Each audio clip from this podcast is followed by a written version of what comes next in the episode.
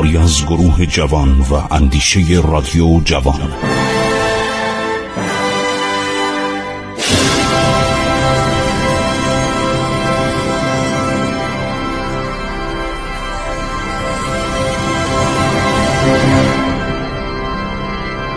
به نام خداوند بخشاینده مهربان.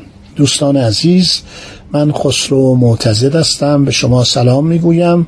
امیدوارم که بحث امروز هم که درباره خدمات ملت ایران به دانش و فرهنگ و تمدن جهانه مرتوجهتون واقع بشه.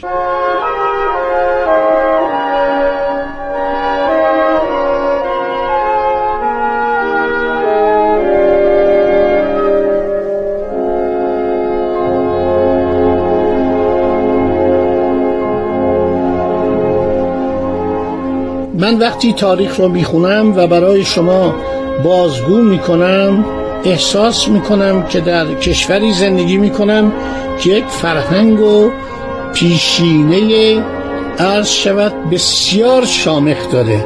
در علم و حکمت ایرانیان از ابتدا یکی از کشورهای بسیار پیشرفته بودند و این مسئله نفوذ معنوی ایران رو در حکمت و معرفت جهان نشان می‌دهد. مورخان قدیم نوشتن اسکندر دستور داد کلیه نوشته های علمی ایران که در یک دژی بود به یونانی ترجمه شود. اصل آنها را از بین برد. همین امر سبب شد که بعد از حمله اسکندر به ایران جز قسمت ناچیزی از علوم و فلسفه و حکمت ایران به جای نماند. باز تا دانشی ارزنده در دوران اشکانی و ساسانی گرد آمد باز هم در طول زمان اینها نابود شد. همینطور در دوران مغلان که آمدند و سوزاندند و کشتند و نابود کردند کتابها و میراث فرهنگی و مدنی گذشتگان ما از بین رفت. ولی خوشبختانه خدمتگزارانی این کشور بزرگ مانند فردوسی داشته که عرض شود که شاهنامه رو سروده و این شخص واقعا پدر زبان پارسیه و خیلی خدمات بزرگی به ملت ایران و به تاریخ جهان کرده. در قرون اخیر در قرن نوزدهم و بیستم خدمات بزرگان ایران در علم و حکمت در دوران قبل و بعد از اسلام تا حد زیادی شناخته شده.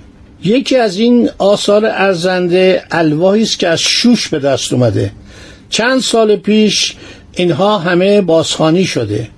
معلوم میشه که ایرانیان در اوائل هزاره دوم یعنی در چهار هزار سال پیش هزاره دوم قبل از میلاد.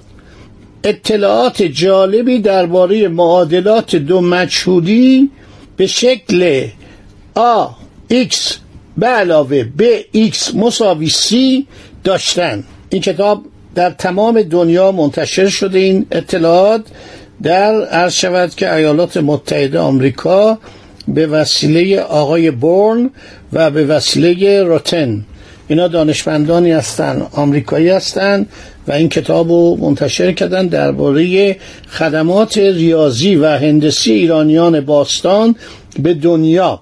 از جدول ضربی که بعدا اختراع آن به فیساغورس نسبت داده شده ایرانیان اطلاع داشتند قضیه هندسی معروف فیساغورس رو که به موجب آن در مثلث قائم الزاویه مجزور وتر مساویس به جمع مجزور دو زل مجاور زاویه قائمه از نظر ایرانی ها امری شناخته شده بوده که مثلثی رو عرض شود در دایره کامل محاط بکنن از آن در حل مسائل خودشون کمک می گرفتن قدرت آن را دانشمندان ایرانی داشتند که مثلثی رو در دایره کامل محاط کنند و یک پنج زلی و یک هفت زلی منظم محاط در دایره را ترسیم کنند.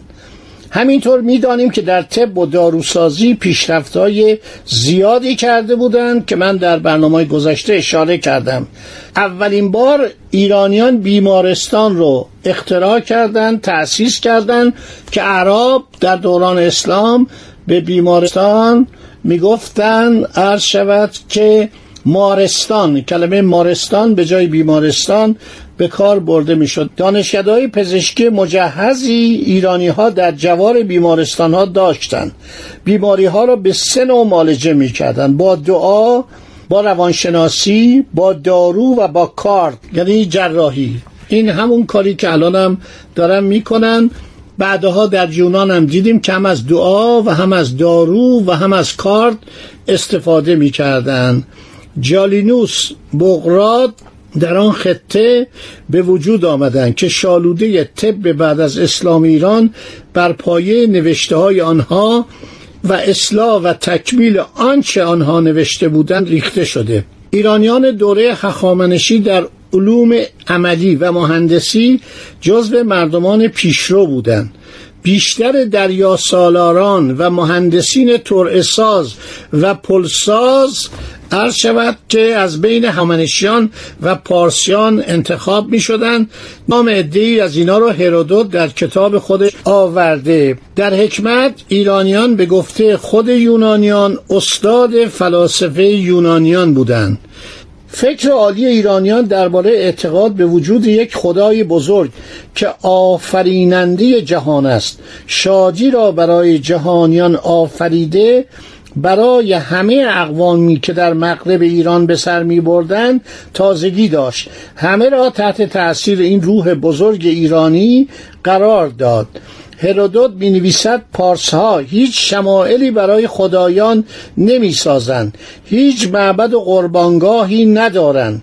در نظر آنها چنین کارهایی نشان جهالت است. این فکر از اینجا سرچشمه می‌گیرد که آنها اعتقاد ندارند که خدایان را طبیعتی چون انسان باشد چنان که یونانیان تصور می نمایند سیسرون می‌گوید یونانیان مانند خود ما تمثالها و مجسمه هایی برای خدایان خود می سازند ولی ایرانیان مخالف پرستش بتان هستند. نکات خیلی جالبی است که گفتیم و این نشان میده که ایرانی ها تا چه حدی واقعا انسانی و الهی می اندیشیدن این بود که اسلام به سرعت در ایران اشاعه یافت و تمام ایرانی ها به تدریج آنهایی که دورتر بودند یک زمان بیشتری و آنهایی که نزدیکتر بودند به سرعت مثلا مردم تیسفون دیگه در نماز جماعت شرکت می‌کردند. برای اینکه آن کسی که جلو می استاد و نماز را می‌خوان سلمان فارسی محبود بدخشان مرسلان ایرانی بود که همه پدر مادر اجدادشو میشناختن. از بزرگزادگان رام هرمز بود. بعضی گفتن اصفهانی بود. سلمان فارسی و از خانواده بسیار مهمی بوده و هرچی من درباره ایشون که کتابی می نوشتم خواندم دیدم این آدم یک فیلسوف واقعی بوده یک دانشمند بوده که همین علت همین دانشمندی و فر و شکوه معنوی سلمان پارسی باعث شد که پیامبر اسلام که بر او و خاندان پاکش درود باد بارها او را مورد لطف و محبت قرار داد. همیشه هم دست بر شانه سلمان میگذاشتند و می‌گفتند ایشون از خاندان ماست.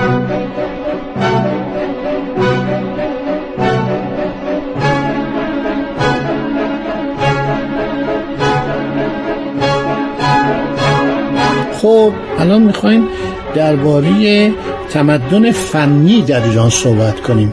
ایرانیا به فنون مختلف هم خدمات زیادی کردند از دوران پارین سنگی و دوره های بعدی در قسمت های شمالی ایران آثاری به دست اومده که دلالت بر اختراعات و ابداعات ملت ایران در زمینه مواد وسایل و روش های مهندسی به دست ساکنان اولیه فلات ایران می کند از هزارهای پنجم پیش از میلاد به بعد در تمدنهای شوش و سیلک کاشان سنت مهندسی کاملا به چشم می‌خورد کاوش های باستانشناسی شمال ایران نشون میده که در آن مناطق نیز شالوده تمدنهای فنی ریخته شده بود.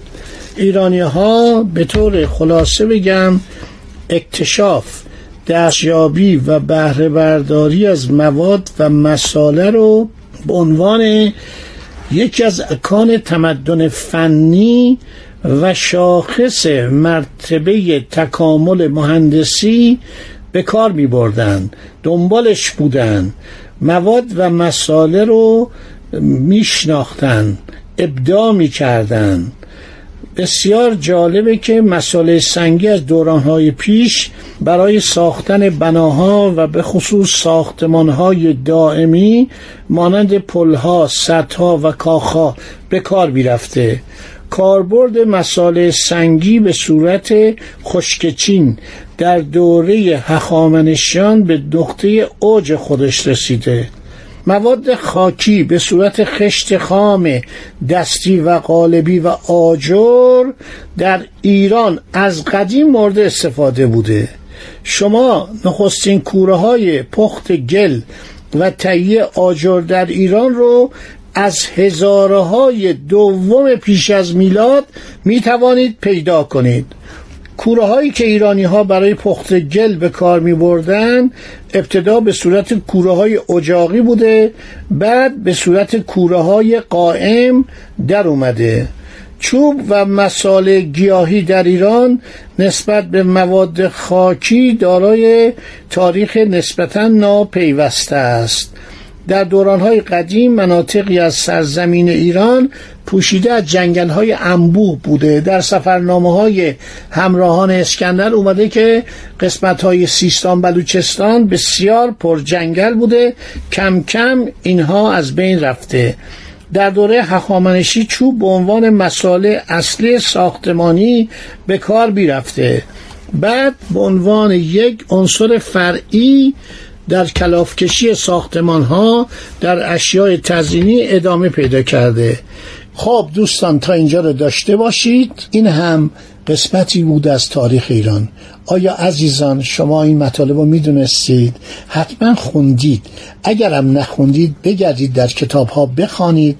من برای گفتن این مطالب شاید به 20 25 کتاب مختلف مراجعه می کنم و براتون دستاوردی از خدمات ملت ایران به دنیا عرضه می کنم خدا نگهدارشون